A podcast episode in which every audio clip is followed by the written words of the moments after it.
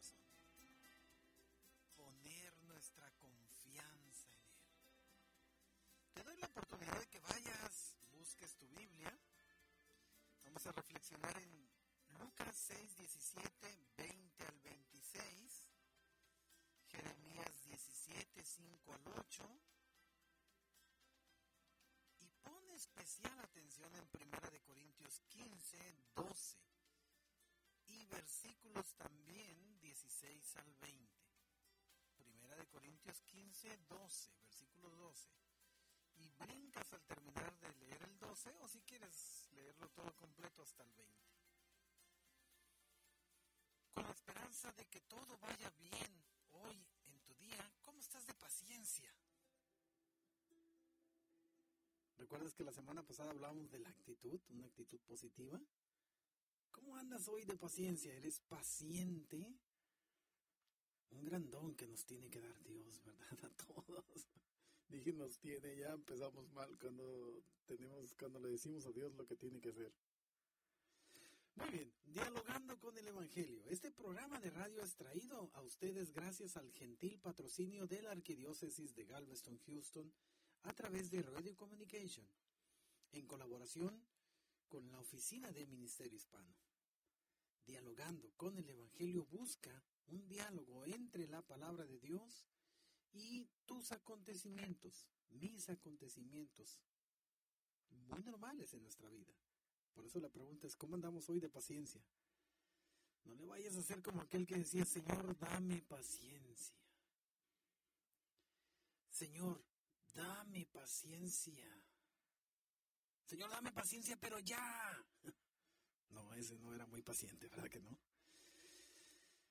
Te recuerdo que este programa es pues traído a ustedes gracias al gentil patrocinio de la Arquidiócesis de Galveston, Houston y la Oficina de Ministerio Hispano, a la cual yo, yo pertenezco. Mi nombre es José Dionisio Vázquez y soy asistente de programas en, en la Oficina de Ministerio Hispano.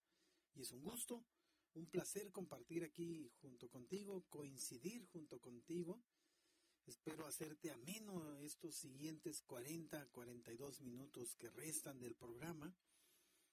Espero también que la palabra de, nuestro Señor llegue y toque nuestros corazones como lo hizo la semana pasada en el testimonio de, del llamado de Simón y nos mueva a hacer algo diferente.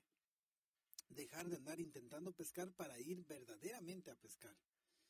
Muy bien, pero ese fue el Evangelio de la semana pasada. Hoy tenemos la oportunidad de continuar con el Evangelio según San Lucas, capítulo 6, versículos 17 al 26. No te brinques, vamos a darle todo completo. Y en lo que buscas tu Biblia, súbele un poquito ahí el volumen a tu radio. Me encantaría iniciar con una con un con un cuentito por ahí, titulado Mi Dios no se equivoca. Había un rey que tenía un achichincle, un ayudante, una persona de servicio. El rey no creía en Dios. El achichincle, el ayudante, el servidor, a todo lo que le pasaba siempre le decía, hombre, mi Dios no se equivoca. Y el rey le daba sus palmaditas ahí en la espalda, en la cabeza, échale ganas, tu Dios. Salen de cacería, atacan unos leones al rey. Ha de haber sido leonas, ¿verdad? Porque los leones generalmente no salen de casa. Y en ese forcejeo pierde un dedo. Es decir, en lugar de decir give me five, ahora tendrá que decir give me four. No había de otra, ¿verdad? ahí pudiéramos nosotros hasta reírnos, pero si perdemos un dedo no creo que estaríamos tan contentos.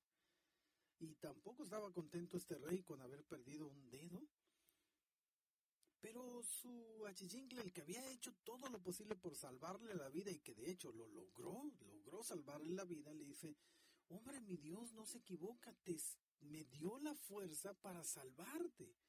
Y este rey molesto, todavía en su dedo ensangrentado, lo que le quedaba del dedo, le dice, mi Dios, tu Dios mango, si lo avienta hacia un calabozo y no se equivoca, pues no se hubiera equivocado completo y yo no hubiera perdido nada.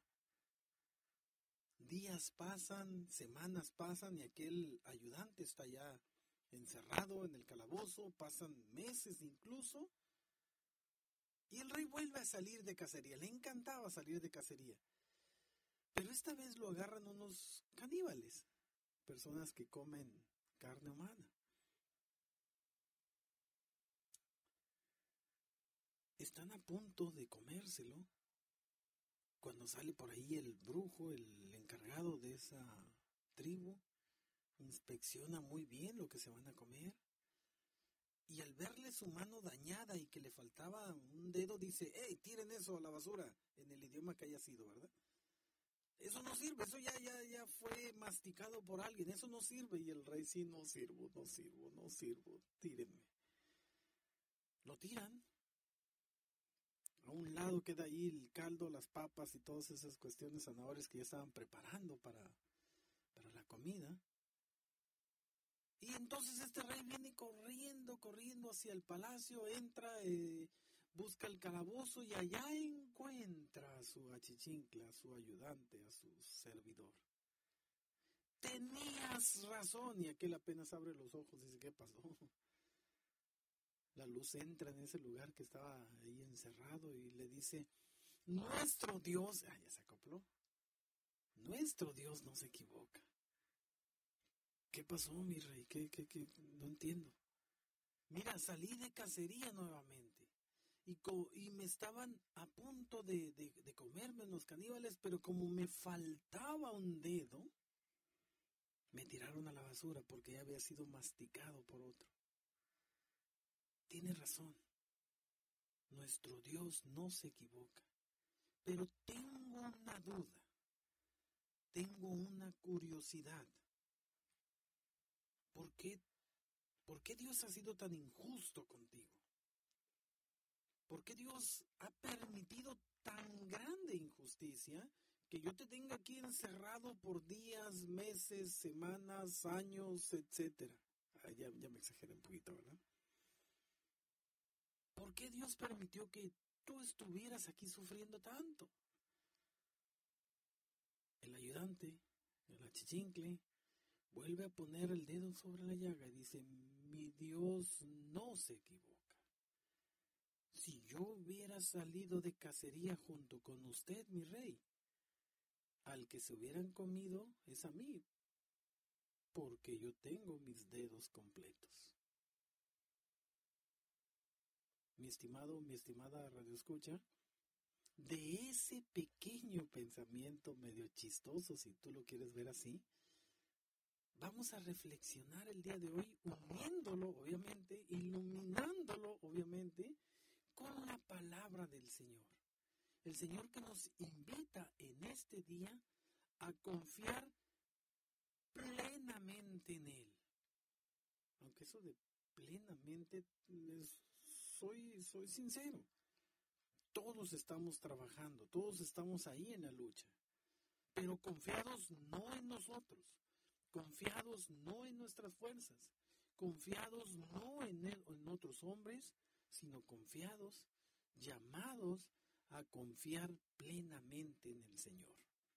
Plenamente. Nuestro Dios no se equivoca. San Lucas 6, 17, 20 al 26. Demos paso para escuchar su palabra. Demos paso para que con ese pensamiento en nuestra mente de que Él no se equivoca, escuchemos entonces el mensaje que nos trae el día de hoy. Y que toque no solo, no solo nuestros oídos, sino nuestro corazón. Y que la perspectiva que tenemos de Él cambie. Que nuestra confianza que tenemos en Él sea creciente, que la esperanza que tenemos puesta en Él y solamente en Él, no desfallezca. Lucas 6, 17, 20 al 26. Lectura del Santo Evangelio según San Lucas. En aquel tiempo Jesús descendió del monte con sus discípulos y sus apóstoles y se detuvo en un llano. Allí se encontraba mucha gente que habían venido tanto de Judea y de Jerusalén como de la costa de Tiro y de Sidón. Mirando entonces a sus discípulos, Jesús les dijo, Dichosos ustedes los pobres, porque de ustedes es el reino de Dios. Dichosos ustedes los que ahora tienen hambre, porque serán saciados. Dichosos ustedes los que lloran, porque al fin reirán. Dichosos serán ustedes cuando los hombres los aborrezcan y los expulsen de entre ellos, y cuando los insulten y maldigan por causa del Hijo del Hombre. Alégrense ese día y salten de gozo, porque su recompensa será grande en el cielo pues así trataron sus padres a los profetas. Pero hay de ustedes, los ricos, porque ya tienen ahora su consuelo. Hay de ustedes los que se hartan ahora, porque después tendrán hambre.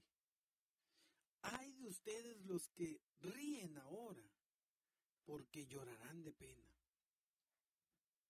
Hay de ustedes cuando todo el mundo los alabe, porque de ese modo trataron sus padres a los falsos profetas. Esta es palabra del Señor. Y decimos, decimos tú y yo juntos, gloria, gloria, gloria sea dada a ti, Señor Jesús. Gloria. Que mis actos que mis hechos, que mis pensamientos, que todo mi ser te dé gloria a ti, Señor. Que no desfallezca, que no pierda mi confianza, que lo pierda todo menos mi esperanza, Señor. Que nosotros sabemos en quién, en quién hemos puesto nuestra confianza. Fortalécenos en las dudas, Señor. Tú, tú que vives y reinas por los siglos de los siglos. Amén. Qué hermoso pasaje, ¿no? El de, el de las bienaventuranzas. Dichosos ustedes los ricos. No, no, no, no dice así. Bueno, entonces, ¿Jesucristo está en contra de la riqueza? Dichosos ustedes los que comen. No, no, no dice ahí. Dice, dichosos ustedes los que ahora tienen hambre. ¿Qué acaso Jesucristo está en contra de que yo le eche ganas y traiga un poquito de alimento a la casa? Dichosos ustedes los que ríen. No, no dice así. Dichosos ustedes los que lloran. Bueno, Señor, ¿y tú estás en contra del buen humor? Dichosos ustedes los hombres, cuando los hombres los aborrezcan y los expulsen. Ah, yo tengo muchos problemas en la casa, entonces yo soy dichoso. Bueno, aquí dice, cuando los insulten y maldigan por causa del Hijo del Hombre. Porque a veces hay insultos y hay maldiciones, pero muchas de esas no son por causas del Hijo del Hombre. Un poquito de cuidado ahí, ¿verdad? Alégrense, ese día y salten de gozo, porque su recompensa será grande en el cielo. A ver, a ver, a ver, Señor, entonces ahorita tengo que conformarme con lo que hay, no hacer nada de mi parte. Parece ser que ahora sí el Señor se equivocó, uniendo este pensamiento con el que iniciamos este, el diálogo el día de hoy. Hay de ustedes los que se hartan ahora, porque después tendrán hambre. Ups. Imagínate cuando vamos a las fiestas aquí, que hay excelente comida y en todos lados. Ay, de ustedes los que ríen ahora. Uh, pues a mí me encanta estar feliz y cuento chistes y ando ahí este, levantando el ánimo de muchos. Y el Señor me dice, ¿llorarás de pena? Ay de ustedes cuando todo el mundo los alabe. Ay, qué padre usted, Señor, y su familia, y qué bonito se ven. Porque de ese modo trataron a sus padres, sus padres a los falsos profetas. ¿Qué mensaje nos trae el, día de hoy el Evangelio de, de San Lucas? ¿Qué mensaje nos trae hoy la palabra de Dios? ¿No habrá algún error por aquí? Mi estimado, mi estimada radio escucha, no hay error. Y, buena es la invitación el día de hoy y hacer énfasis en ella a poner nuestra confianza en el Señor. Hay muchas razones por las cuales el mundo tiene hambre. Muchas. Y, muchas de ellas son por el egoísmo del mismo hombre. A veces nos toca estar haciendo fila para recibir alimentos en alguna fiesta, en algún convivio, y vemos que algunos que vamos al frente no nos importan los que vienen allá atrás. Servimos, servimos, servimos, servimos, que mi plato vaya lleno. Hay muchas razones por las cuales hoy hay hambre. Algunas de esas veces es porque yo no pongo a trabajar esos talentos que el Señor me ha dado. Hay muchas razones por las cuales en el mundo hay hambre. Muchas, algunas justas y muchas de ellas injustas. Pero la confianza ha de estar en el Señor. Hay muchas razones para llorar. Tal vez una enfermedad, tal vez he perdido el trabajo, tal vez mi hijo, mi hija no me entiende, tal vez mi padre, mi madre no me entienden, Tal vez no comprendo estas situaciones académicas y no entiendo y me hacen llorar. Tal vez alguien me hace llorar porque no acepta o porque desprecia mi amor. No sé. Hay muchas razones para llorar. Pero el Señor aquí nos invita a tener confianza en Él, que al fin podemos reír. Hay muchas razones para ser aborrecidos y para ser insultados y para ser maldecidos. Sobre todo con aquellos que no concordamos con su pensamiento, ¿verdad? Porque aquí bien claro dice, por causa del Hijo del Hombre.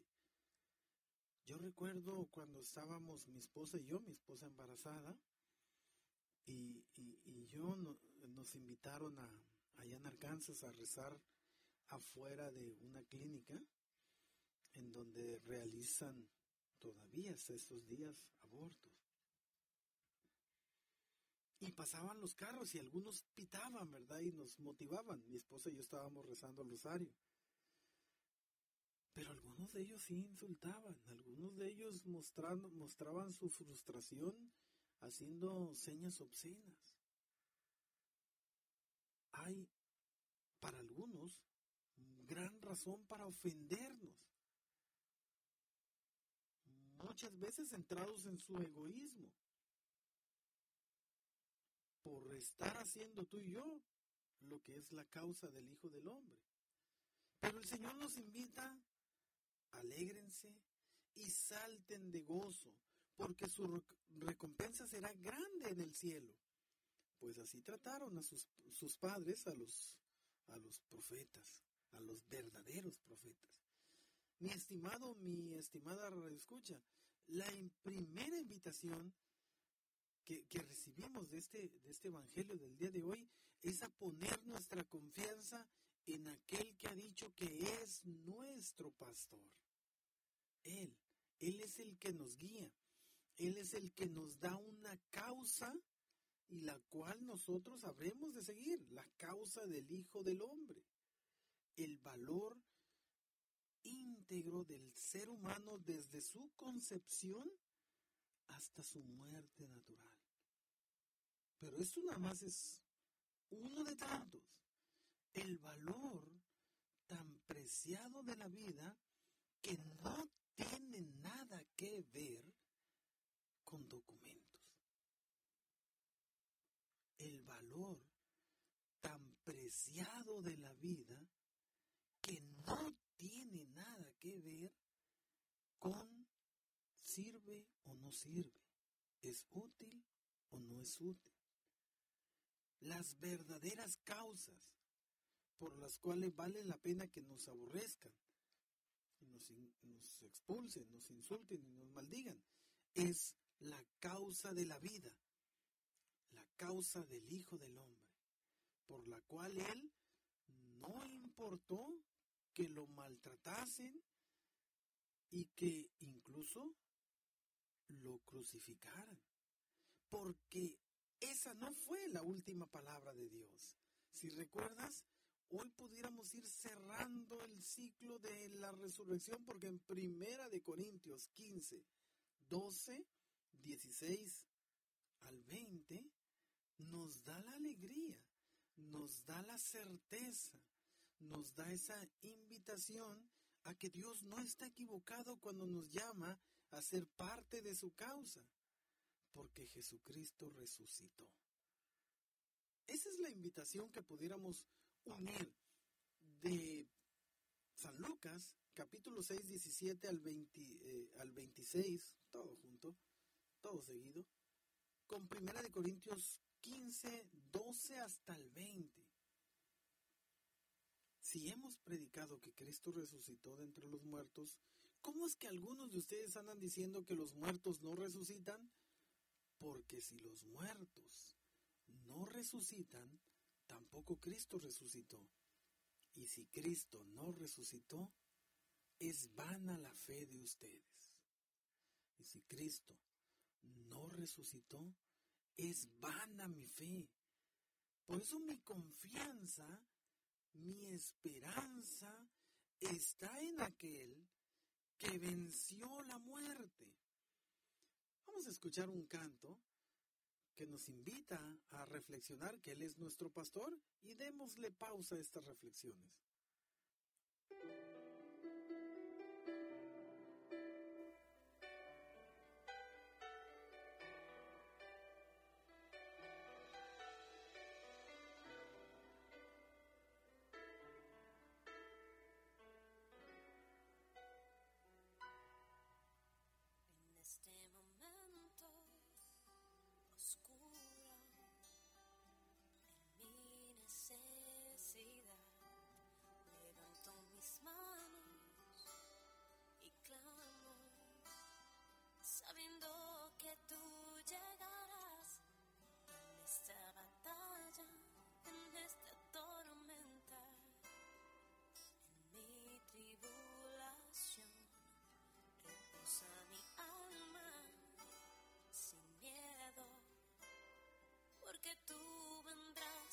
sing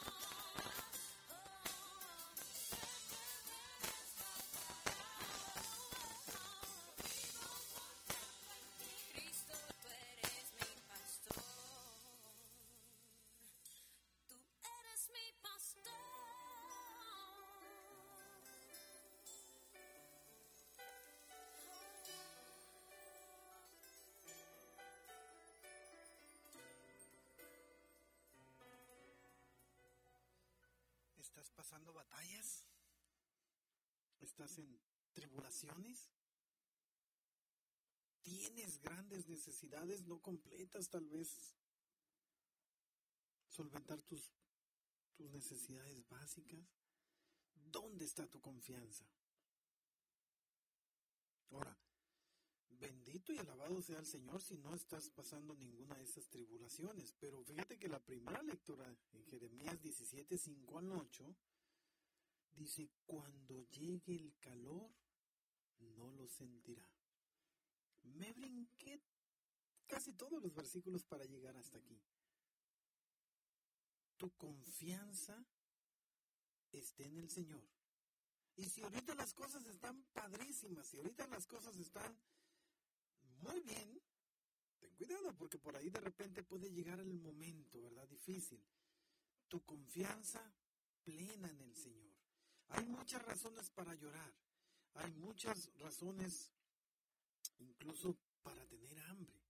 Hay muchas razones para ser ofendido, sobre todo si la causa tuya es la causa del Señor pero tu confianza está puesta en el que resucitó. Por eso tenemos, tenemos ese, esa fortaleza, esa certeza. Parece ser que la batalla nos la gana el enemigo, pero aquel que venció la muerte está de nuestro lado. Si nuestra esperanza está en Cristo, bendito y alabado sea el Señor si nuestra esperanza en Cristo se redujera tan solo a las cosas de esta vida, seríamos los más infelices. Así dice en Primera de Corintios. Y si Cristo no resucitó, es vana la fe de ustedes, de nosotros.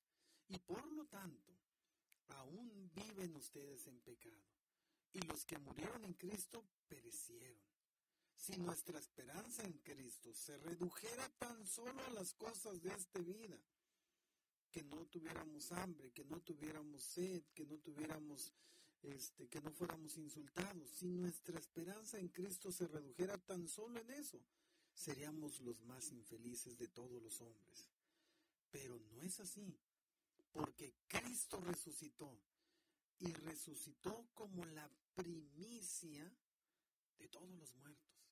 Y nuestra, nuestra plena confianza está en el Señor, como así también lo dice el Salmo 1, del 1 al 2, capítulo 3, eh, capítulo 4 y capítulo 6. Date la oportunidad de ir y buscar estos textos bíblicos en tu, en tu casa. Y quisiera ir todavía aterrizando más nuestra, nuestro diálogo el día de hoy en Jeremías 17, 5 al 8. Te dije hace ratito que me brinqué casi hasta el final, cuando llegue el calor. Pero la lectura empieza diciendo, esto dice el Señor, maldito el hombre que confía en el hombre. Ups. Fuerte, fuerte el mensaje del Señor. Maldito el hombre que confía en el hombre, que en él pone su fuerza y aparta del Señor su corazón. El problema no es solo confiar en los hombres, confiamos en los demás, confiamos en que son buenos, confiamos en, pero que esa confianza no nos haya, no nos haga poner nuestra fuerza y nos aparte del Señor y aparte de nuestro corazón del Señor. Será como un cardo en la, estepa, dice la palabra de Dios, que nunca disfrutará de la lluvia. Vivirá en la aridez del desierto y en una tierra salobre e inhabitable. Todas estas figuras son mencionadas redondeando el concepto de maldito el hombre que confía en el hombre, que en él pone su fuerza y aparta del Señor su corazón. Será como un cardo en la estepa, que nunca disfrutará de la lluvia, vivirá en la aridez del desierto, en una tierra salobre, salada, e inhabitable. Así, así se, se figura aquel, aquella persona que confía solo en el hombre. Pero viene la bendición. Bendito el hombre que aunque esté llorando, como está narrado en Lucas 6, 17, dichosos ustedes los que lloran ahora, porque al fin da irán. Dichosos ustedes los que ahora tienen hambre, porque serán saciados. Dichosos ustedes cuando los hombres los aborrezcan y los expulsen de entre ellos y cuando los insulten y maldigan por causa del Hijo del Hombre. Bendito el hombre que confía en el Señor. Jeremías 17, 5 al 8. Bendito el hombre que confía en aquel que ha vencido la muerte. Tres, cuatro semanas consecutivas hemos estado hablando de que gracias a la resurrección de nuestro Señor Jesucristo, aquellos hombres miedosos, encerrados, ocultos, escondidos por miedo a los judíos, le habían matado a su Señor, salen de esa oscuridad, salen de ese escondite, salen de, de estar ocultos y predican fuertemente la palabra del Señor. ¿Y cuál fue la diferencia? ¿Qué fue lo que hizo la diferencia? ¿Qué fue lo que transformó su corazón temeroso y miedoso en un corazón valeroso, fuerte y con un testimonio de vida fuerte? Fue precisamente la resurrección de nuestro Señor Jesucristo. Lo mataron. Vimos cómo lo mataron.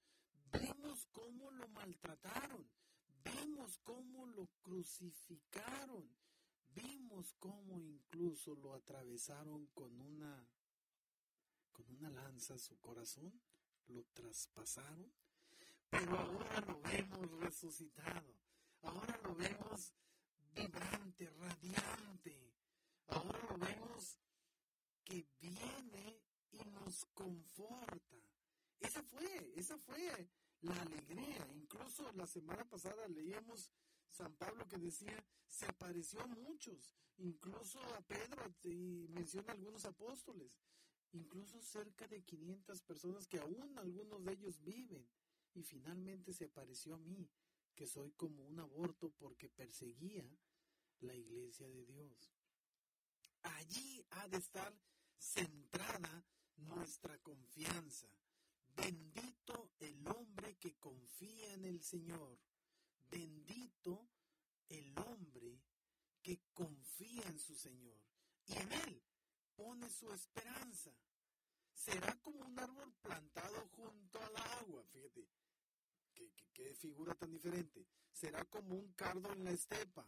Dice, maldito el hombre que confía en el hombre.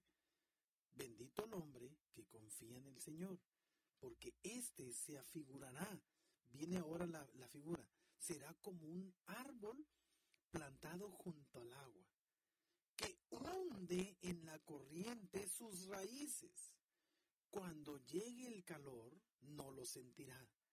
Mi estimado, mi estimada escucha, poner nuestra confianza en el Señor no significa que no va a llegar momentos difíciles. No dice aquí, Bendito el hombre que confía en el Señor, porque ese jamás sufrirá. Pues sí, de hecho lo, acabamos de leer. Dichosos ustedes los, los, los que sufren, los que lloran, los que tienen hambre, porque virán, mirán, miraremos la realidad de una manera diferente. Cuando llegue el calor, no lo sentirán. Cuando lleguen los problemas, nos concentraremos más en la solución que en el problema. ¿Cuántas veces he tratado de hablar con mis hijos en este sentido? No encuentro mi zapato, no encuentro mi zapato. Ando buscándolo y aquí lo dejé y Y ya buscaste una opción diferente. Mira el tiempo que está pasando y ya nos tenemos que ir a la escuela. ¿Ya buscaste una segunda, tercera, cuarta opción? No, no te enfoques en el problema. Enfócate en la solución. Hay otra frase que por ahí me encanta. Dice, no le digas a Dios que tienes un gran problema. Dile tu problema que tienes un gran Dios.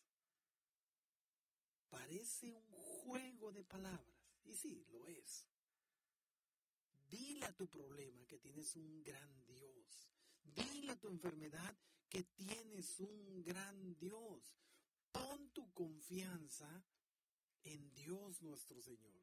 Y cuando llegue ese calor que va a llegar, lo sentirás de una manera diferente, porque tus raíces, porque mis raíces, porque nuestras raíces están hundidas en la corriente del agua, que brota hasta la vida eterna. Si Él venció la muerte, ¿no habrá de vencer cada uno de mis pequeñísimos problemas? Y si al fin y al cabo llegara yo a aparecer, mi confianza estaba puesta en Él, en el que me dijo, en la casa de mi Padre hay una habitación para ti. Ya la preparé. Ven, welcome, vente. Acá hay un lugar para ti. Cuando llegue el calor, no lo sentirá y sus hojas se conservarán siempre verdes. En año de sequía no se marchitará ni dejará de dar fruto. Esa es la invitación que recibimos el día de hoy en las tres lecturas que hemos visto el día de hoy. Vimos, disfrutamos, leímos, profundizamos en Lucas 6, 17 hasta el 26. Hablamos también un poco de Primera de Corintios 15, 12 hasta el 20. E hicimos, e hicimos un, un gran énfasis en Jeremías 17, 5 al 8. Mi estimado, mi estimada Radio Escucha, todos tenemos razones por las cuales llorar. Todos, todos. A veces porque hay malos entendidos en la casa, a veces porque la situación está difícil, a veces porque por más y más y más que luchamos parece ser que no, no, no llega esa bendición, no llega esa, ese, ese confortamiento, sino puras penas. Todos, todos tenemos razones para llorar. Todos, todos hemos experimentado el hambre y muchas veces injustamente. Muchas veces no porque yo no le eche ganas. Simón Pedro en el Evangelio de la semana pasada dijo, toda la noche he estado pescando. Mentira, intentando pescar porque no pescó nada nada y nada es nada. Pero en tu nombre yo la red desecharé. Señor, tantas veces le he estado hablando a mi hijo, a mi hija, de, tu bondad, de tu amor, de tu misericordia, y parece que no entiende nada.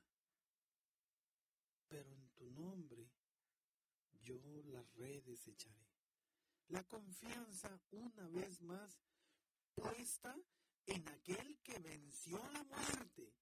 Y que vivamos, porque esa es la clave, que vivamos como quienes creemos en el que resucitó de entre los muertos. Si vivimos igual que todos y nuestra esperanza no está en Cristo, y se, y se reduce solo a las cosas de esta vida, seremos los más infelices.